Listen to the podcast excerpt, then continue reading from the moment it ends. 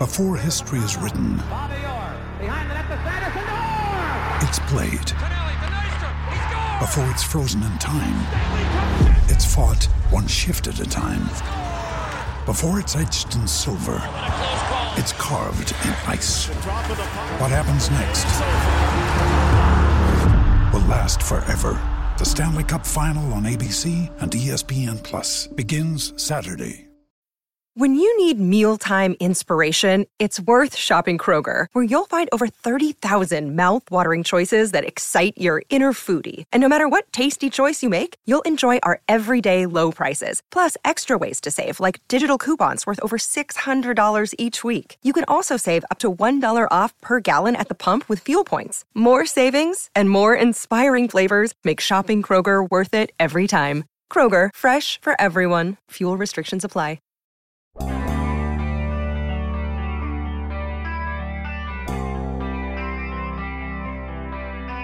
Which quarterback does Mike Tomlin like the best? Is it Kenny Pickett from Pitt, We would obviously know really well, Malik Willis from Liberty? Who is it? I'll tell you who I'm hoping for. None of the above. Good morning to you. Good Friday morning. I'm Dan Kovacevic of DK Pittsburgh Sports. This is Daily Shot of Steelers. It comes your way bright and early every weekday if you're into hockey and or baseball. I also offer up daily shots of Penguins and Pirates where you found this.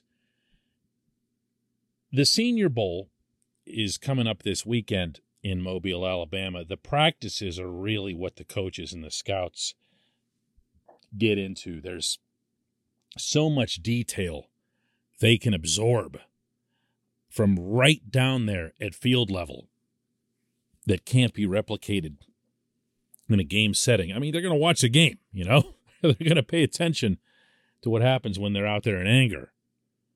But for the most part, they're really looking at the the meat market component to it, and that's most visible in practices and drills because there are just so many reps and so many controlled settings for what they're looking for. By all accounts, Pickett and Willis showed well. The Steelers were also looking, of course, you know the rest of the quarterbacks who were there, notably Sam Howell.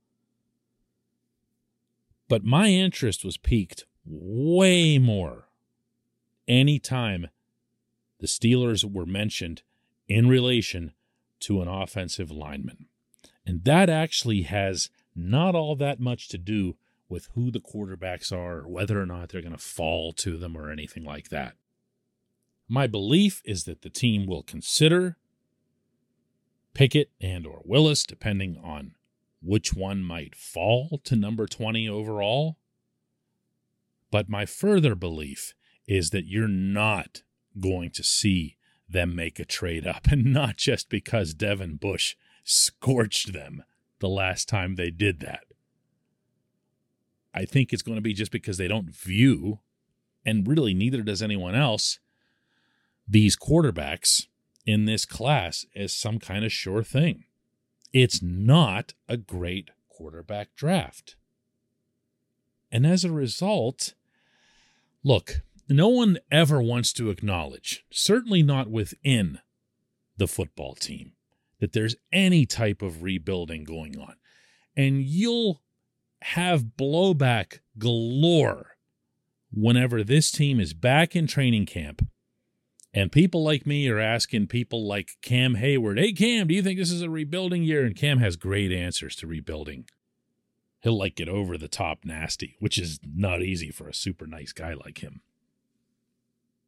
So you're not going to see anyone acknowledge it. But at the same time, that offense that we just witnessed in 2021, and of course also extending back to 2020, that is not a quick fix. It's just not.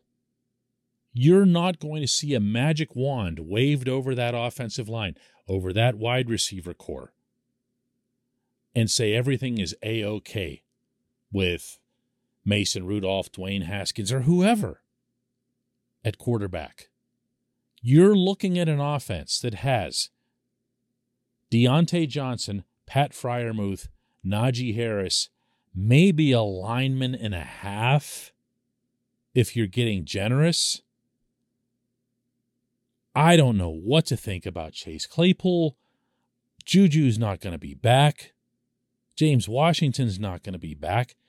It is not a quick fix, and it is not something that a quarterback who is less than a sure thing, meaning a young quarterback, a rookie quarterback, is going to be able to solve. And in fact, it probably would eat that kid alive, whoever it is. This portion of Daily Shot of Steelers is brought to you by Point Park University. Choose from nearly 100 career focused programs leading to bachelor's, master's, and doctoral degrees. Choose when and how you'd prefer to do that studying, whether it's at Point Park's gorgeous downtown Pittsburgh campus, whether it's online, maybe a flexible hybrid format would work best for you. Find out more about all of this at pointpark.edu. So, you know what I do? You know what I do with this quarterback situation? I say exactly what the Steelers have already said, and that is this job is going to come down to one of you two, Mason Rudolph or Dwayne Haskins, and we'll bring in another guy with some experience, maybe some mobility. I don't know. You know, we can throw out names against the wall uh, into eternity, and I don't think it's going to matter all that much because I do think it's going to be Mason starting. And it really won't matter all that much. It just won't. Because until you have that offense overall set, unless you have some star quarterback on your hands that you can just bring in and usher along, uh, maybe even move him in slowly. You know, it's not without precedent for NFL teams to draft quarterbacks in the first round and, you know, make them wait a little while. That's okay too.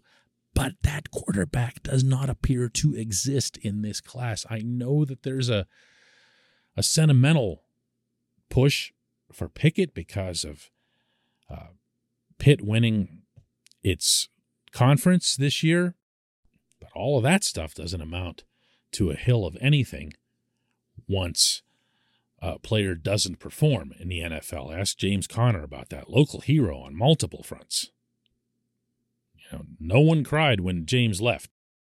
This is the year, 2022, to augment this offense with the best talent available at the greatest positions of need. Now, the greatest positions of need are all except running back and tight end. So that's a lot of positions of need. So just get your best players, whatever that happens to be. It doesn't have to be an offensive lineman. If it's a wide receiver, I don't expect that it will be, but if it's a wide receiver, that's okay too. There's now a need at that position as well and we've seen that recent draft classes have been overflowing at wide receiver. This is known to be a good draft for offensive tackles. This would be the second such draft in a row. Now, we'll know a lot more about who these guys are specifically as the rankings solidify, and in particular after Indianapolis. But already at the Senior Bowl, the Steelers' management was reported to have been keeping an exceptionally close eye on all of the offensive linemen. And again, I'm talking about right down there at field level, right in their kitchen. That to me is encouraging. That is how the best Pittsburgh teams of the past have been built. It takes some patience it might take a little bit of a step backward, but it's better than forcing into the equation a quarterback who either isn't ready or isn't anything particularly special. Get your best players, your best available players for that offense, almost without regard to position. When we come back, just one question.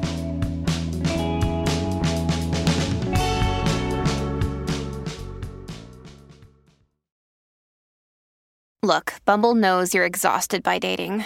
All the must not take yourself too seriously, and 6 1 since that matters, and what do I even say other than hey? well, that's why they're introducing an all new Bumble with exciting features to make compatibility easier, starting the chat better, and dating safer.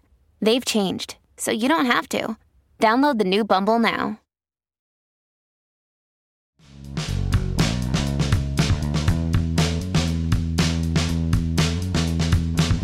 Welcome back. It's time for just one question, and that's brought to you always on this program by the personal injury law firm of Luxenberg, Garbett, Kelly, and George. They represent people who are hurt in car accidents who need help with workers' comp or medical malpractice claims. The attorneys at LGKG pride themselves in doing what they say they're going to do. It's important to them that when they make you a promise, they keep that promise. And this law firm has been keeping promises in our region for over 80 years. LGKG has offices in Cranberry, Newcastle, Beaver Falls, Butler, and Ellwood City. Learn more about them at lgkg.com. And today's J1Q comes from Donnie Mason, who says, Hi, Dan. In light of the Brian Flores situation, just how well did the Steelers live out the Rooney rule when hiring Mike Tomlin? Was Russ Grimm really the guy they wanted, but they lived out the rule to a T by giving Mike a full opportunity to win them over despite their feelings on Grimm, or did Grimm overstate their level of interest and therefore they were very undecided when Tomlin got his chance? There are few things that are less certain in franchise history than what exactly happened around the time of the Mike Tomlin slash Russ Grimm hiring those who reported that Grimm was the Steelers' candidate and that he was going to be hired will swear by it to this day. And these are not people who have a history of making things up. I know them and respect them. I also know that Tomlin got the job, so there's there's also that and the order in which that occurred, the details that led to it have not ever been made public. And I am 1 billion percent certain that after the events of the past week, they never will be made public. Not in a tell all book, not on TMZ, not anywhere. But since you brought this up, Donnie, it's a it's an opening for me to remind that there have been six NFL openings for head coaches, all being filled by candidates who are not minorities. And that as we're speaking, with Doug Pederson apparently set to join that list in Jacksonville, Mike Tomlin remains, right now, the only active black head coach in the NFL. And I understand this subject brings up intense emotions about subjects that are infinitely more important in life than professional football. But I also understand that when you hear, and you're going to hear more and more of them in the days to come because that's the way stuff like this occurs, it just it blows up with one individual, but then others feel more comfortable talking about it. You hear what Flores said, what was in his lawsuit, and then you hear Hue Jackson piping up, and then you hear them start bringing in the stuff about you know being paid to lose games and, and everything else. This isn't going to be the end of it. There's going to be a lot of this. And the league, and when I say the league, I'm not just referring to the entity that's got offices in New York, I'm referring to all 32 teams. The league can go one of two ways on this. It can either hunker down and just stand behind the lawsuit and make the lawsuit the priority, and it can attempt to ostracize Flores and Jackson and anybody else who has the audacity to speak up, or it can get really aggressive in the other direction. Look, I'm not going to advocate for any individual team to go hiring Flores, including the Steelers, even though the Steelers have a vacancy at defensive coordinator.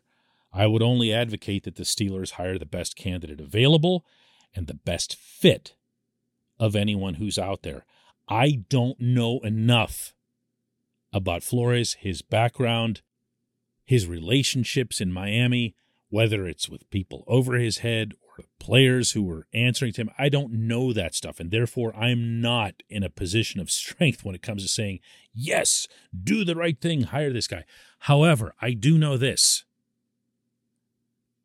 Out of 32 National Football League franchises, there's going to be one, and I'm sure there is one that's out there right now that could use someone of his qualifications that would be the right fit. And I'm hoping that happens. I'm hoping that happens. I appreciate the question, Don. As always, I appreciate everyone listening to Daily Shot of Steelers, not just today, but all week long. We will be back with a new episode Monday morning.